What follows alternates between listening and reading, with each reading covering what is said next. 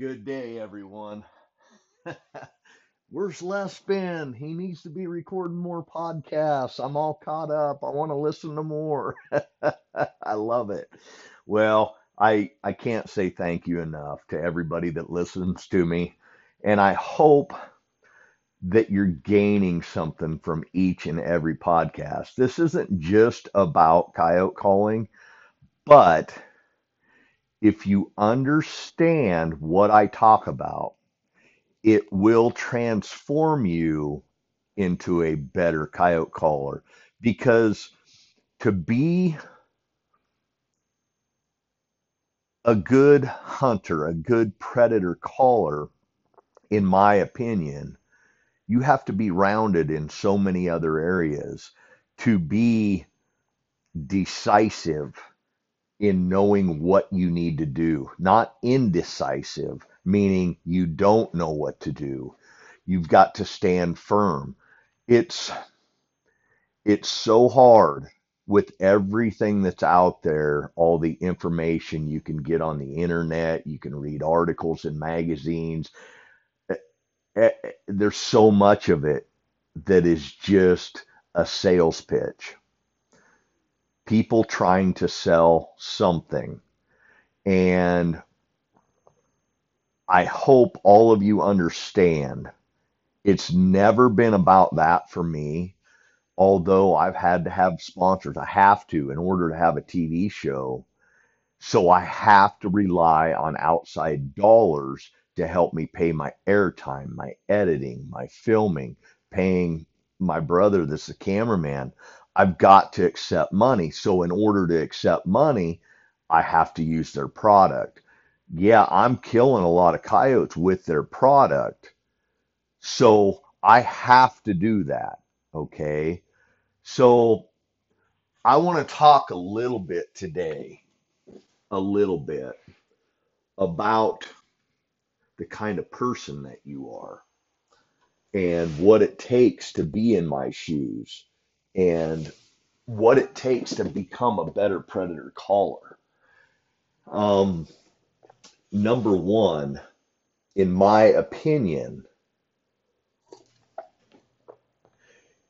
you need to have a leadership quality or leadership qualities. You need to be a leader. And, and being a leader is standing on a firm foundation, not wavering, not giving in to other forces that are outside of you. So, with that said,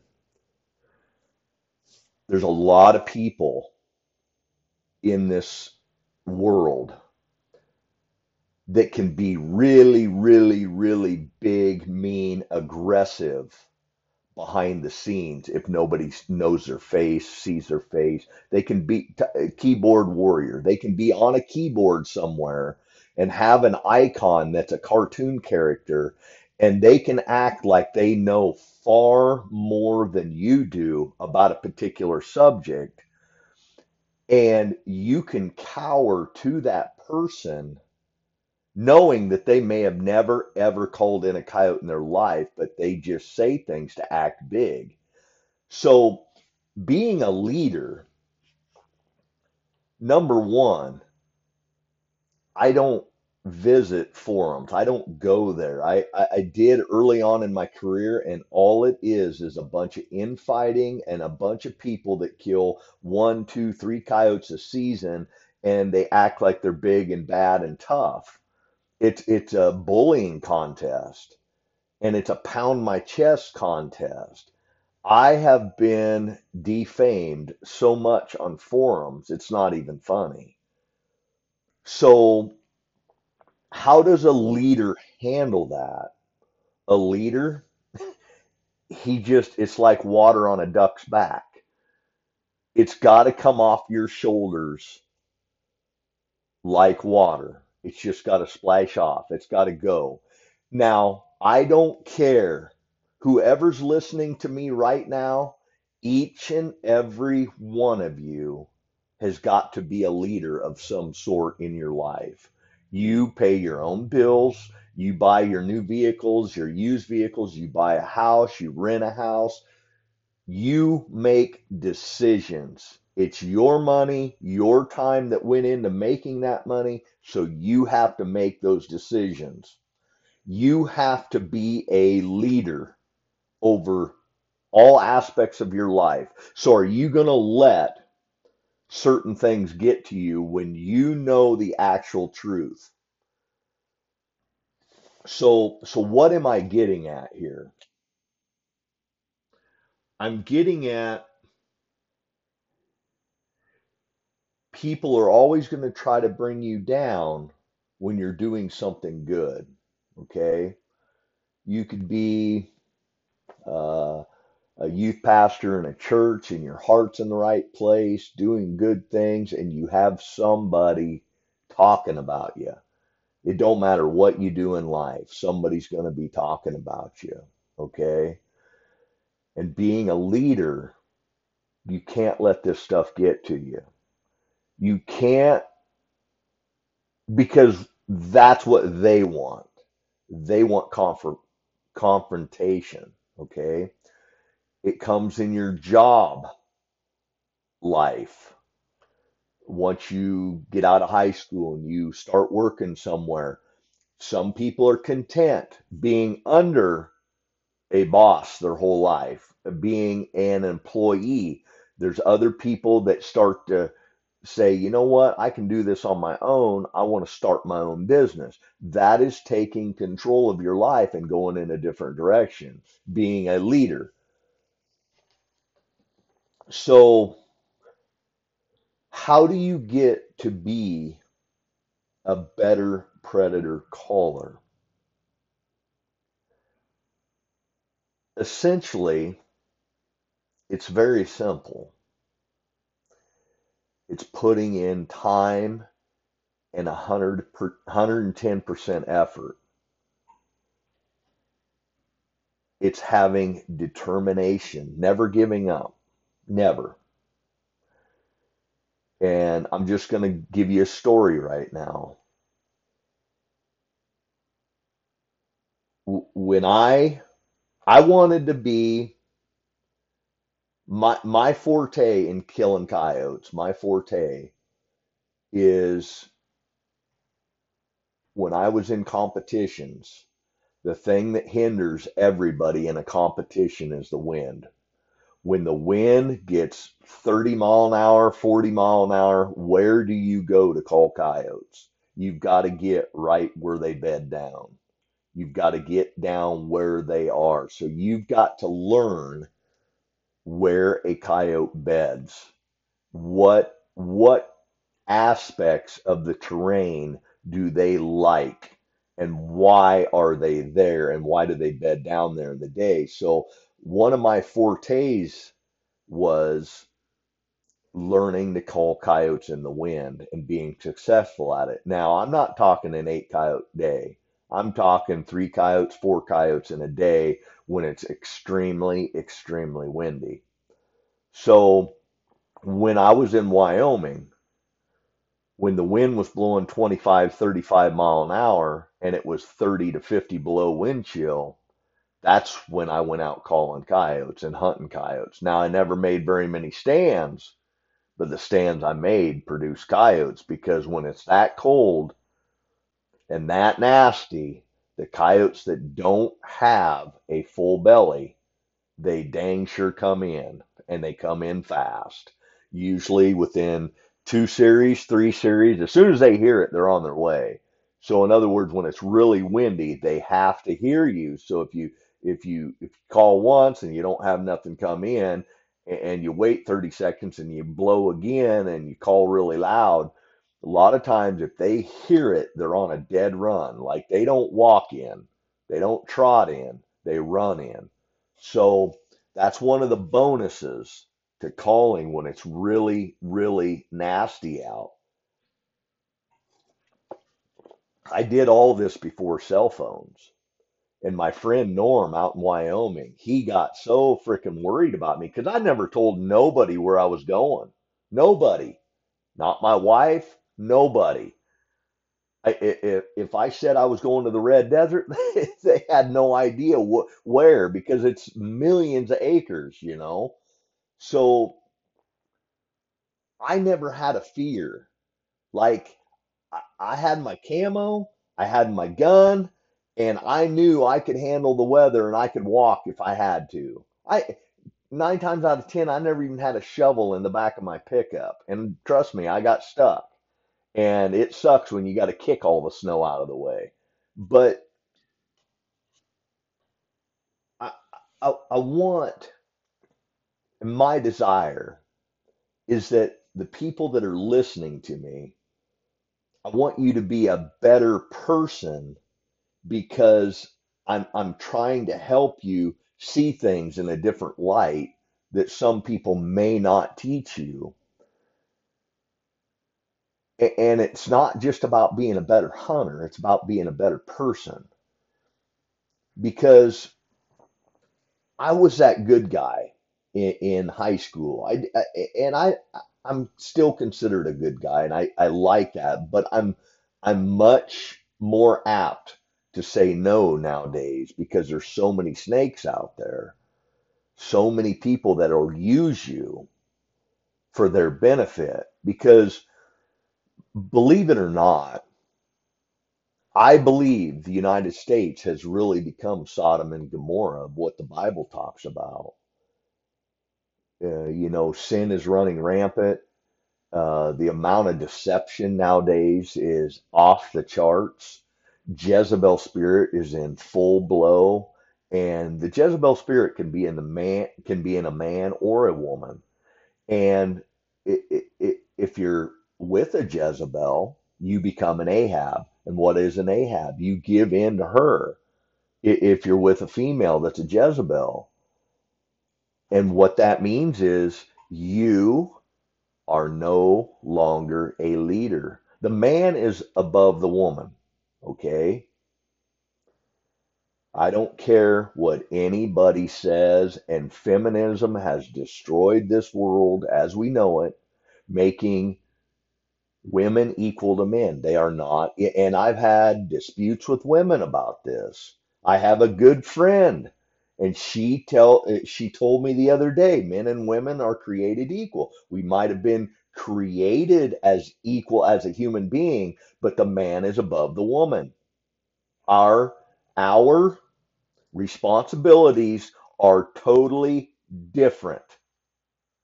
The man is the head of the household. He makes the decisions. The woman comes to the man, puts her faith in him as to what needs to be done. Nowadays, the women make all the decisions. It's totally disrupted the family unit. It's disrupted our society. It's it's changed the way everything is done. So getting away from that because I don't want that don't want the talk to go to that, but there's no woman out there that can compare to me on a level of predator calling. There's not one single woman. I don't care who she is, where she's at. There's no woman out there that can be even close to the same level of a hunter that I am. I'm that confident, okay? And so being a leader when it, it when it comes to hunting and predator calling, you have to be decisive on how you're going to hunt. You have to know how you're going to walk in on a stand. And it- I'm going to tell you this many, many stands I've never called before in different states. So I walk 400 yards out to this little rise and I get out there and I'm slowly starting to peek up over this hill just to look. And I scan left, I scan right, and I look it over. And then Jeff and I may I may talk to Jeff. I'll say, the way the wind's blowing, we need to go over here. We need to walk another 400 yards over to that hill right there. I just have a feeling there's coyotes over that way. And that's what we do. You have to be decisive. Now, does it always pan out? No. but a high percentage of the time it does. So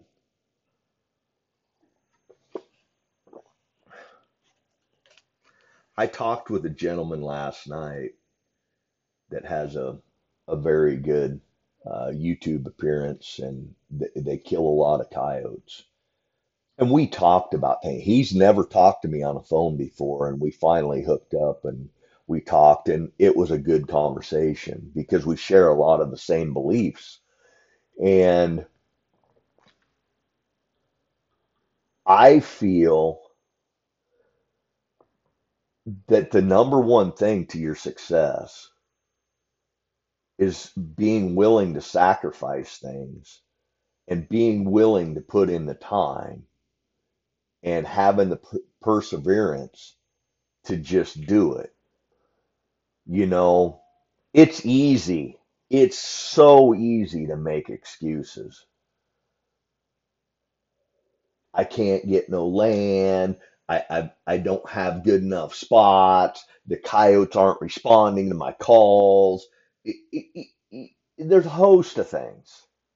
Do you think I I, I'm I have people message me all the time. I've got 60,000 acres in West Texas. I'd love to have you come call.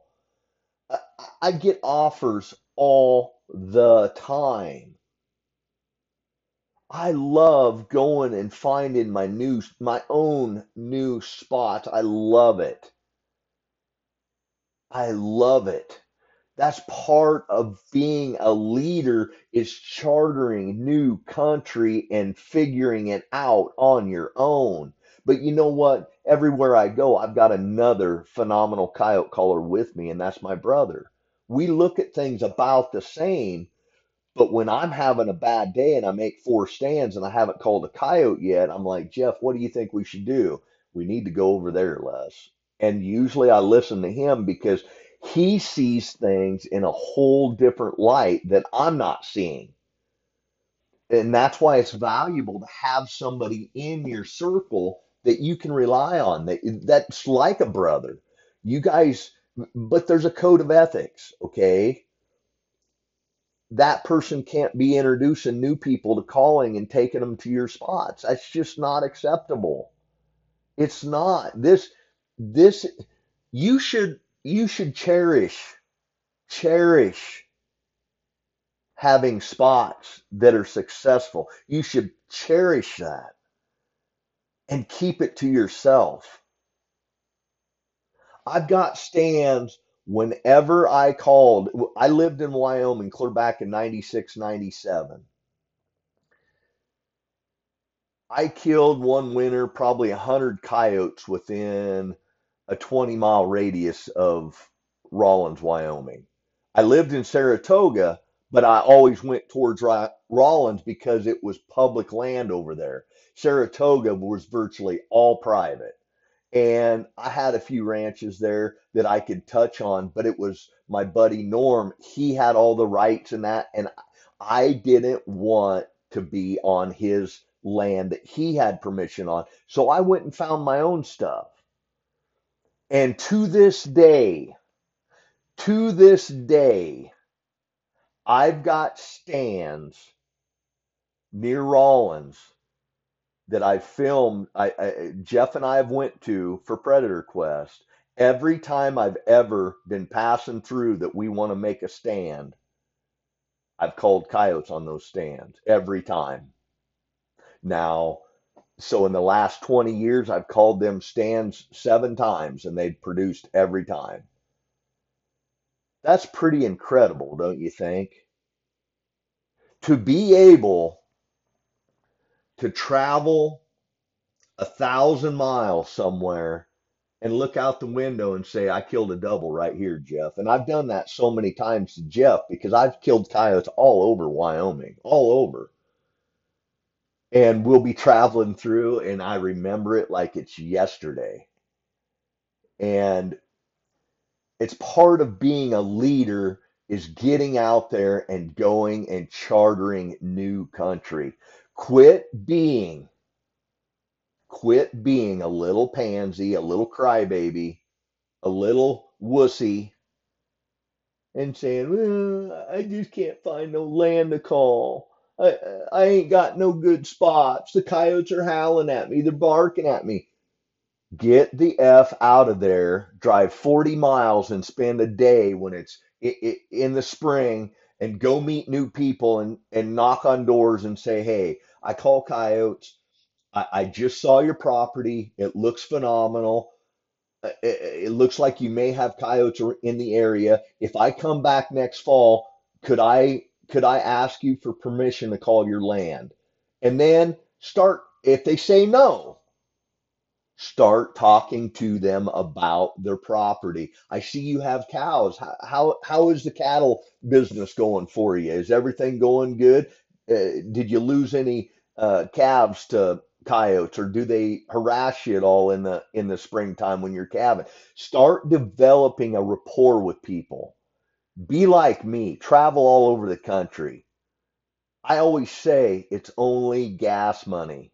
That's it my time's not worth anything. I don't look at it as like I'm like it's worth anything when I'm wanting to learn, when I'm wanting to push myself. Because who can sit in their house when you have four or five other people over and couples over uh, for a Super Bowl party? Who can sit there and say, you know what? I, I, I went out on a limb last year and I went to two other states calling coyotes. The other people in the room are going to be envious of you because you get to see things with your eyes that other people don't get to see. I have literally called thousands and thousands and thousands of stands all over the United States and in Canada. And what's better about being a leader is when you can squash people when they try to FUD you. And I've said this one other time, and it's the first thing that come to my mind. I've got two things I'm going to talk about because they're important. I was given a presentation in Red Deer, Alberta.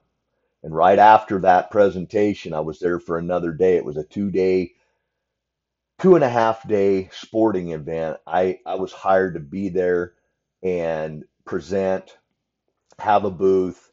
And after that, my outfitter buddy, we were going to go hunt for seven days after that. And we killed about 50 coyotes in seven days. It was a pretty harsh winter. And it was late February, early March. And I gave a presentation. There's about 150 people in the room. There was a cowboy, a big old cowboy, had his he was leaning back in his chair, had his his boots kicked up and his feet crossed, and he's all sprawled out and he's chewing on a toothpick and had his cowboy hat tipped kind of down. And at the end of my presentation, I said, "Is there any questions out there?" And this cowboy says, and he's using his toothpick in his mouth. And and this was clear back you know probably eight nine ten years ago. And he says you you speak of the sound you use sounds like a jackrabbit but i have news for you. There's no jackrabbits around here. So what sound are you going to use? And i said i'm glad you brought that up. I said the the misconception with our human brain is that we have to sound like an animal that is here and now for the coyotes in order for them to come in. And that's not the case, but you can listen to whoever you want. I said, I'm going to use the same sound I always use, and it's a deep, raspy sound, and it sounds like a antelope in distress bawling, just bah, bah. And nobody said anything we left that. I think I killed 47 coyotes in seven days. And I used the same sound over and over and over again. See, the thing is, if you can't stand up for what you're doing, you're not a leader. You know, if you have a Jezebel in your household or a girlfriend that's a Jezebel, she's got to put you down. That is Satan. She has got, to, she wants to be in control. She wants to be the leader over you and turn you into an Ahab, a little submissive little bitch. So if you if you are going to be a leader, you've got to start standing up for what you believe in. And what that means is, even when it comes to hunting, you got to be able to tell people. You see, a person that asks a question, they want the question to go their way in what their thought process is. He he was really saying, I know you're going to sound like a snowshoe hare. Tell me that's the sound you're using. You're using a snowshoe hare. I know you are. That's what he wanted me to say not the fact that I said no, no, I'm I'm using a jackrabbit. I don't care if you don't have jackrabbits here. They have more like a brush rabbit up there. So it's between a cottontail and a jackrabbit, and it probably got a higher pitch scream. I don't know, but I don't care, you know. So so you have to be a leader. Another aspect, okay, and this is this is an as this is an area I, I, I want you guys to understand it comes with the territory. With me being a professional and being on television, people want to try to chop my feet out from underneath of me and discredit me. Okay. So there's a forum called Predator Masters, and there was a question one time and I used to frequent them. I haven't been on Predator Masters for five years. I just don't care anymore, you know, about that kind of stuff. I pre I present my own information in my Facebook lives and now my podcast. And if people want to learn, they can come to me. If not, that they can go to those forums, you know, and sniff around. But this one person asked, said, when it comes to shotgunning, what what ammunition do you use and why? And so that's pretty um, pretty vague to some degree. I just said I shoot a 10 gauge. I can't find ammo no more for it in lead. So all I've ever shot is T-shot steel and the the steel that I shoot is Winchester Drylok, and it patterns out of my SP10 like nobody's business. And I've killed literally hundreds upon hundreds upon hundreds of coyotes with it. And I'm telling you, that thread went to nothing to people dogpiling on Les Johnson, saying steel shot is a bu- is a joke. You're you're so full of crap. Just Uh, okay, okay, I can, and, and that's kind of when the turning point was for me that I was just like, you know what, I I don't even need to say anything. I just need to keep killing coyotes, doing my thing, and um, they can all read the forums every night when they get in from not seeing a coyote all day, you know, see what they're doing wrong. But I also said you have to know your range. You can't be shooting at coyotes at 70 yards and just thinking they're going to drop dead, you know. Um, but literally, I've killed so many coyotes with my SP10 that it's it's stupid, really. I when I was killing 100 coyotes, I used to keep track when I was in Wyoming. I would kill 40 over 40 of them with my 10 gauge when I hunt by myself because they come in close because I bury myself. I I mean I I hunker clear down when they're coming in good. I just hunker clear down in the sagebrush so I'm peeking through the sagebrush and if that coyote stops at 80 yards I just yeah yeah yeah yeah and he perks he twists his head around perks his ears up like okay here it's right in front of me here I come and then as soon as he gets about 20 yards I just set up and boom I never remembered aiming. I just that that SP10 was part of me. I just could just pull up and just smoke them. Like it's it's unbelievable. Killed them stone cold dead. Like there's no twitching, there's no nothing. Maybe a, a tail ringing and that's it. But the thing is, being a leader in your hunting, making decisions, not being uh, indecisive, you are going to find out that your decision making is going to get better and better because it's your confidence. You know. Now you know. One time I took Norm hunting and he's now he's 85 years old, 86 years old in Saratoga. And we went driving around. I had one place I wanted to go and we got a southwest wind and usually didn't get that kind of a wind in that spot. It was always north, north, north, north, northwest. And it was wrong for this spot. And we were driving around one time and we're 60, 70 miles from Saratoga. And I pull off of the little two track we were on. I started bumping sagebrush, slipping out with my little Nissan, bumping. And about a quarter mile out there was a hill, just a little hill. And as soon as I pull off the road, he's like, he hit me and he threw both his arms out. He's like, What's going on? What'd you see? Because he thought I saw a coyote or something. I said, No, we're going to go make a stand. And I can remember him to this day. The wind blows so hard that that sagebrush was only about six inches tall. Like it looked like the, the moon. Like it, it was just wide open, nothing, little tiny short sagebrush as far as you could see. Just nothing. Like you couldn't even hide a jackrabbit.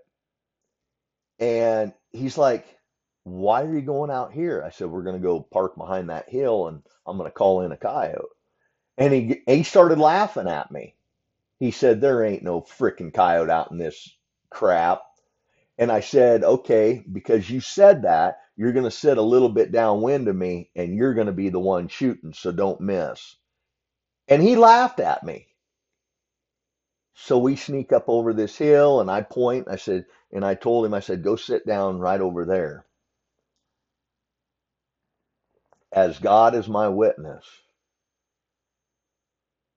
second series, I had a big old dark male come ripping in out of nowhere. I mean, we're scanning and I'm looking around, and you know, it's one of them spots you can see for a mile and a half.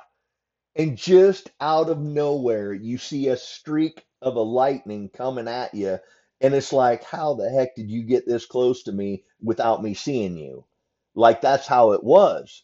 He come ripping in. He went right, right 80 yards from Norm, come loping right up, stopped. Norm pulls up with his rifle. He's he's so freaking shocked. He shoots and he misses. And that coyote turns and wheels out of there and he drilled him on the running shot. And that was a joke for a long, long time. After that, he said, You know what? I would have bet anything that there was no coyote there. I, I and, to this day he'll he'll still bring up that spot. But when you have confidence and you start to learn more about the coyotes, more about what makes a coyote feel secure and safe, you are going to start having a confidence with yourself that's going to carry over and be part of your actions. You like a big thing for me is I don't like to always call from a road to call the coyotes towards the road, if you know what I mean. Yeah, there's some phenomenal stands where you can just park in the road ditch, walk up over the hill, make a series. But if you're on a busy road, coyotes don't they don't necessarily like the road because they know it's there. They cross the road that morning, they hear the traffic, so they try to get clear back in there away from the road. That's just the way it is. Like I said, I've killed a ton of them right by the road. I've shotgunned a ton of them right by the road. But this whole coyote calling dynamic is changing. There's more and more and more and more people pursuing coyotes. And what are they doing? They're calling from the road. So, as a leader, you've got to start making different decisions. You've got to, I can take the easy peasy route and call right here, or I can hike in there another 400 yards and I know that coyote's going to run me over because he feels totally safe. See, being a leader also, also puts you in a position to become so much better. You're not going to skimp like you did in the past. You're not going to bellyache like you did in the past. You're going to lose all, uh, you're going to use all those L's or the lost or the we didn't call one on that stand. You're going to use all those L's to your advantage to get better.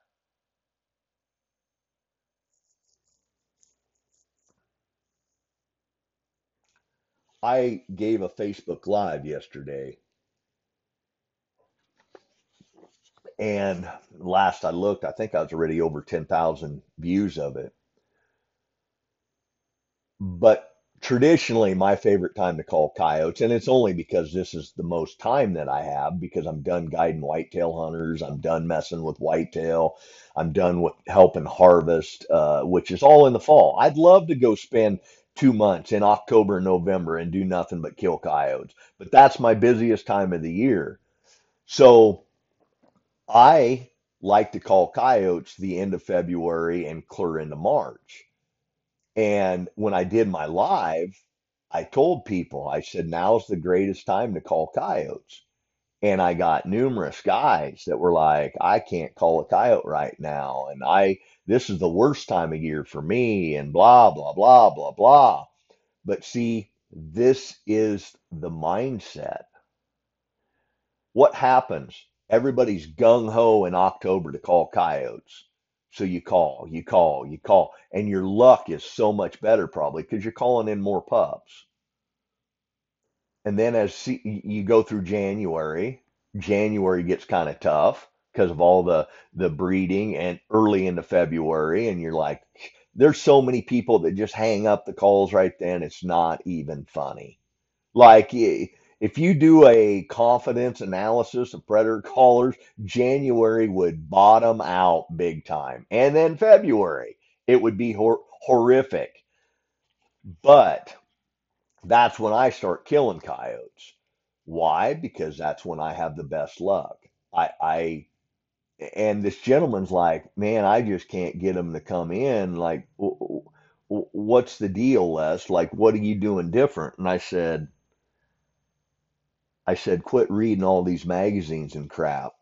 Quit, quit, quit thinking you got to throw howls out there and do all this other bullshit, you know? Because essentially, in my opinion, that's what it is. Most people are trying to sell something, you know? I'm not saying howling doesn't work. Yeah, it works. I howl. But there's a time and a place for everything, you know? Can it increase your odds? Sometimes. Yeah, sometimes. But late winter, if there's been a winter, the fat reserves on a coyote have been depleted. They become hungry. They do. They're they're wore out too from a long winter, just like deer. So they've got that against them, you know. And then uh, another thing, they've bred, so now they're starting to develop a, t- a territory where a, a home area where they're going to have their pups, the male and the female. So what happens with that? Let me give you a an example. Say you're a newlywed and you've got a good-looking wife. And every time you go out, somebody's looking at your wife, hitting on your wife, and you notice this one guy is always hitting on your wife. You and your wife are at home. You have to go do some stuff. So you run across town, but you get halfway across town and you forgot your credit card or your wallet that you were going to use to buy something. So you turn around and you go back home. Right when you get home, you see this guy that's been hitting on your wife everywhere you go. He's coming out the front door. What do you do? You bow up like a peacock. Why are you here? Oh, I just, uh, uh, uh. so then you confront your wife too. You get, you are very territorial over your home turf. So what does me calling late season after the coyotes have bred, they start developing their little home turf. I'm sitting on a stand, and right before I start calling, I hear two coyotes howling about a mile and a half from me. And then I hear another coyote uh, about a mile from me, a lone coyote howl in a different direction. I get up from that stand, go back to my vehicle with Jeff. We slip around, we go after that double. We slip in. I think, okay, they're in that next draw, clear over there. They're on that side hill. And we slip around. The wind's in our advantage. We set down. I don't need to howl. All I need to do is play rabbit distress really quiet for a little bit. Then play it again, inch the volume up, then bring it right back down. Just keep inching it up until they could hear it. And pretty soon I see two coyotes just ripping in, ripping in. Because when they have established their territory, when they are going to have pups uh, in another month, month and a half, they consider that their home turf. When you slip into it, they have to come check it out. They have to. Even if they have to circle clear downwind, they have to come check it out. I don't have that problem with coyotes circling me very often. Not very often at all. And most of the time, when I slip into an area like that this late in the year, I'm shotgunning one of them. And that one's going to come right in to 15 yards, and I'm going to set up, and it's going to look at me all puzzled, like, uh, you don't look like a rabbit, and then kerwhammo right in the face. You have got to start thinking like a coyote. The dynamics are the same as people. Okay. You've got really aggressive coyotes that want to fight all the time. You've got really submissive pups that don't want no part of howling. They, they hear a howl, they're going the other way. They hear a distress cry, they're going the other way. They are timid, they're scared. So many people, well, Les, I, I called and all I seen was a coyote going the other way. Yeah, he could have been called. He, shit, I don't know. Get over it. Go to the next stand. Quit being hung up on a coyote. Now, if every coyote's doing that, it's either you are doing something wrong or the whole area is wrong. And I have a, a strong inclination that not every coyote hears a sound. You know, I, I'm so anti that. So many people, oh, everything's call shy. Bullshit. So you got a guy that's been running a TV show for 14 years. I've called all over the United States, uh, uh, west of the Missouri, all over. And Les Johnson just, he just lucks out. He's always got good places to call. You going to give me that line of crap? I'm just lucky. Oh, you, you got into a spot that ain't been called. Is that is that what it is? Yeah, say whatever you want. I don't care. I mean, that's just the forum BS right there. People wanting to pick fights and piggy tail pull.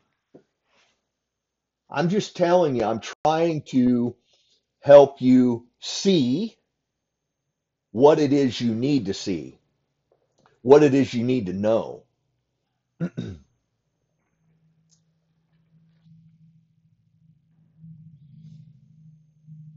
You know, and that's that's the thing about being a leader. You got you- you've got to learn to make good decisions.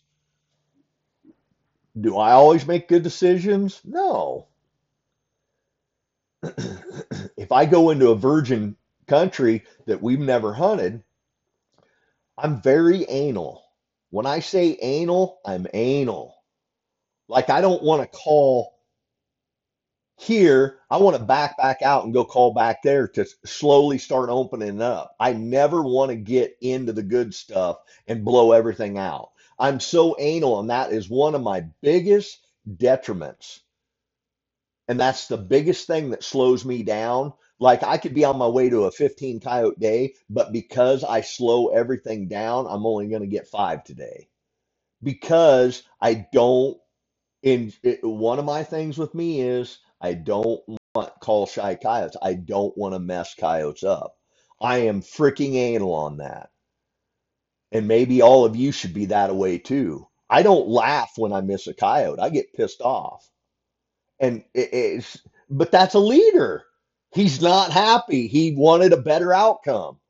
If somebody can laugh laugh about it, they're the ones that can't call a coyote a year from now. They're like, "Eh, I can't call one. I don't know what's going on. If you don't take it serious, you're never gonna be good at it. I am freaking anal about calling coyotes, even 51 years old. I am anal about it. When we close the door, when I take somebody with me, there ain't no talking. There ain't no walking loud. You know, prime example. Prime example. My brother and I, about a month and a half ago, so we're mid March, so it would have been it would have been sometime early February. We went on a calling trip, and this day I think I killed eight, and then I had two seven days right after that. We park and take off walking. The snow had been melting, so everything is crunchy. But some of the snow had melted off in blotches, so some of the grass was showing. And when when my brother and I started walking in on this spot, it was still it was just getting light enough you could barely see. I wanted to sneak into this spot, get there, set up, and then set there for 15 20 minutes to let it get light enough so we could start filming. I wanted the whole country to to calm down and totally forget that my brother and I were even crunching through snow. So we leave the pickup and we take off. We are literally tiptoeing from this patch of grass to this little tiny hole in the snow that had a, a few blades of grass sticking through. So it would barely crunch. See, I don't want to be harsh. I don't want to be. But there are so many people that make excuses. So if you would have walked in like a slumbering alcoholic that went out partying the night before till 2 a.m., hitting on the barmaids, and then said, Let's go call coyotes. Pulled up to that spot with beer on your breath, the sun's just coming up, and you tromped out there to make a stand, not caring about stepping on this piece of grass, that piece of grass, and you sit down and you don't call a coyote. What's the difference between you and Les Johnson? I take it serious. I'm determined. I have perseverance. Nobody's going to slow me down. Nobody. And I'm a leader. I get shit done. We tiptoed into that spot. Jeff's sitting 10 yards from me to my downwind. I sit there and I wait and I wait and I wait. I'm sitting up, up next to a rock cliff and I play the lucky duck. I, I play lucky cottontail is what I played. And I played it pretty soft, probably 12 10 to 12 because it was just slight, slight, slight breeze. and I have a series of humps to my left, like little moguls. And that rock rim goes to the south, right the direction where they could come from because there's a big yucca flat out there. But there's there's rock cliffs in front of us with canyons around the corner and stuff, and that's where I think they're going to come from if a coyote comes in. So I play the call for probably 45 seconds and then I shut it off and I sit there and I look and I glass and I look. Then I play it again and I inch it up to like 14, 15 and it's echoing off of all the rocks and stuff in the area. And I shut it off and I'm sitting there a little bit. Mind you, Jeff is hard right.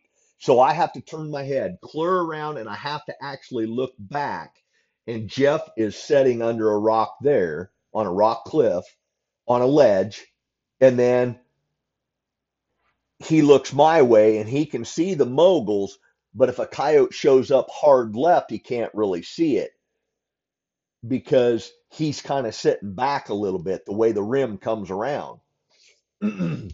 so I happen to turn my head to the left, and there stands a coyote 125 yards from me up on the first mogul. He's just standing there looking at me. I'm like, I slowly turn my head and I just go, Jeff looks at me, and then I just point straight, straight my left. And Jeff's like, I can't see it. And I said, It's hard left. You know, I'm trying to tell him that he's around the corner, but just get the camera up because he's going to come right to me. And I turn back, and the coyote's still standing there looking around. So I hit play and I turn it really, really soft. And bloop, it come down off the little mogul, loping or trotting. It was only trotting. So I hunker clear down under that rock cliff. As soon as it disappeared, I lay clear down on my back and I, I aim the shotgun. But I'm sitting high enough that the last mogul is about 35 yards when that coyote's going to come up. But once it comes off of that, it's going to go down and I won't even be able to see it when I'm laying there because I'm on a little ledge. Sure enough, Jeff's filming it it comes down off that first one, then it comes up another one and it stops. And I left it play really soft. And then it just trotted right over the top of that one, come up the next one, and it's right there by me. It comes up and I shut it off because now I want it to look for the sound. So I shut the call off and it comes up and it looks around a little bit and then down it goes. So then I'm like, oh my gosh, where is this coyote going to come up? Where is it going to come up? So I have my shotgun facing where it was, and that coyote comes trotting up the bank right at me, and all I see is its two ears coming up, and I'm talking three yards, two to three yards is all this coyote was. And it comes up, it has its face right there. My shotgun's pointed right at it, and Jeff got it all on film. I haven't even looked at it, but he's like, Yeah, it's bad. I pull the trigger and I shoot that thing right in the face at like two to three yards. And then as soon as I look where that coyote come from, because you know, February, virtually all the coyotes are paired up. I just know there's another coyote. When I seen that coyote closer, I knew it was a female. So instantly I saw another coyote and Jeff did too. He started filming it. So then I went to bully beatdown and that coyote went down below us and he started scratching and pissing and doing his thing. So I played bully beatdown. and that thing, here he come, circling clear around us, out in front of us, which wasn't even downwind, but he wanted his mate. He had to have his mate. Where'd she go? So he circles around in front of me, and I kill him at about 125 yards with my rifle. so the moral of this story is, as I said, you can take hundred people and put them in the same predicament. Okay, there's there's a there's a, a drone that flew over the area with uh, thermal, and it says there's two coyotes in this basin. How are you going to hunt it? My way of hunting it was we tiptoed in. We took our time going in, stepping on every piece of dry grass or open grass that we could step on. We still made noise, but we stay together. He's right with me. We're walking right together. So even if a coyote's half mile away and hears a little crunching and happens to look, he thinks it's antelope or something. We aren't we aren't trying to be flashy and walking 40 yards apart. You know what I mean? So we snuck into this spot and we we went from maybe not seeing a coyote to killing two coyotes and one of them with a shotgun and doing it in February, you know, when it's historically kind of tough for people. So think about some of the things that you do in your coyote calling that you can change, where you could be more assertive, where you where you could be more decisive on decision making. Quit listening to a lot of the hoopla out there. Quit listening to it.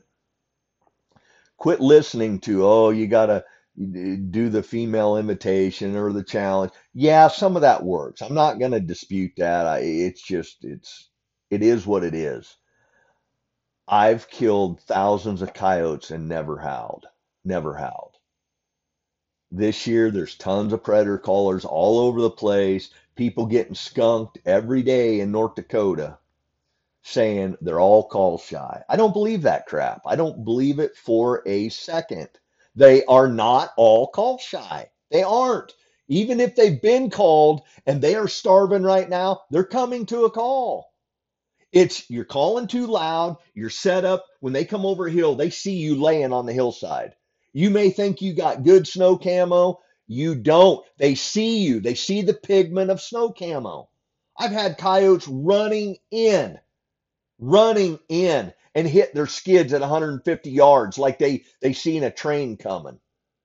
What I do, I've never wore that camo ever again, ever in my life. It went in the tra- trash dumpster. When you find a, a, a pair of camo that works, you never quit wearing it. That's what you wear. And you try not to wash it. You just keep wearing it, let it age, let it sun, let it let it get bleached out you wear that same camo. Everybody wants to look cool out there, wear the newest stuff. Some of the newest stuff has the brightest stuff in it, and the coyotes see the pigments. But don't say you heard it from me, okay? And I'm being a little bit facetious, but anyway, guys, I'm going to say a prayer. I I'm thankful that all of you are listening. I hope you gain something from this. I want to build your confidence. I want to give you confidence. Okay. I want you to be better. That's why I do this. I ain't making nothing from this. I'm not making a single thing from doing this. Another hour of my time trying to help people.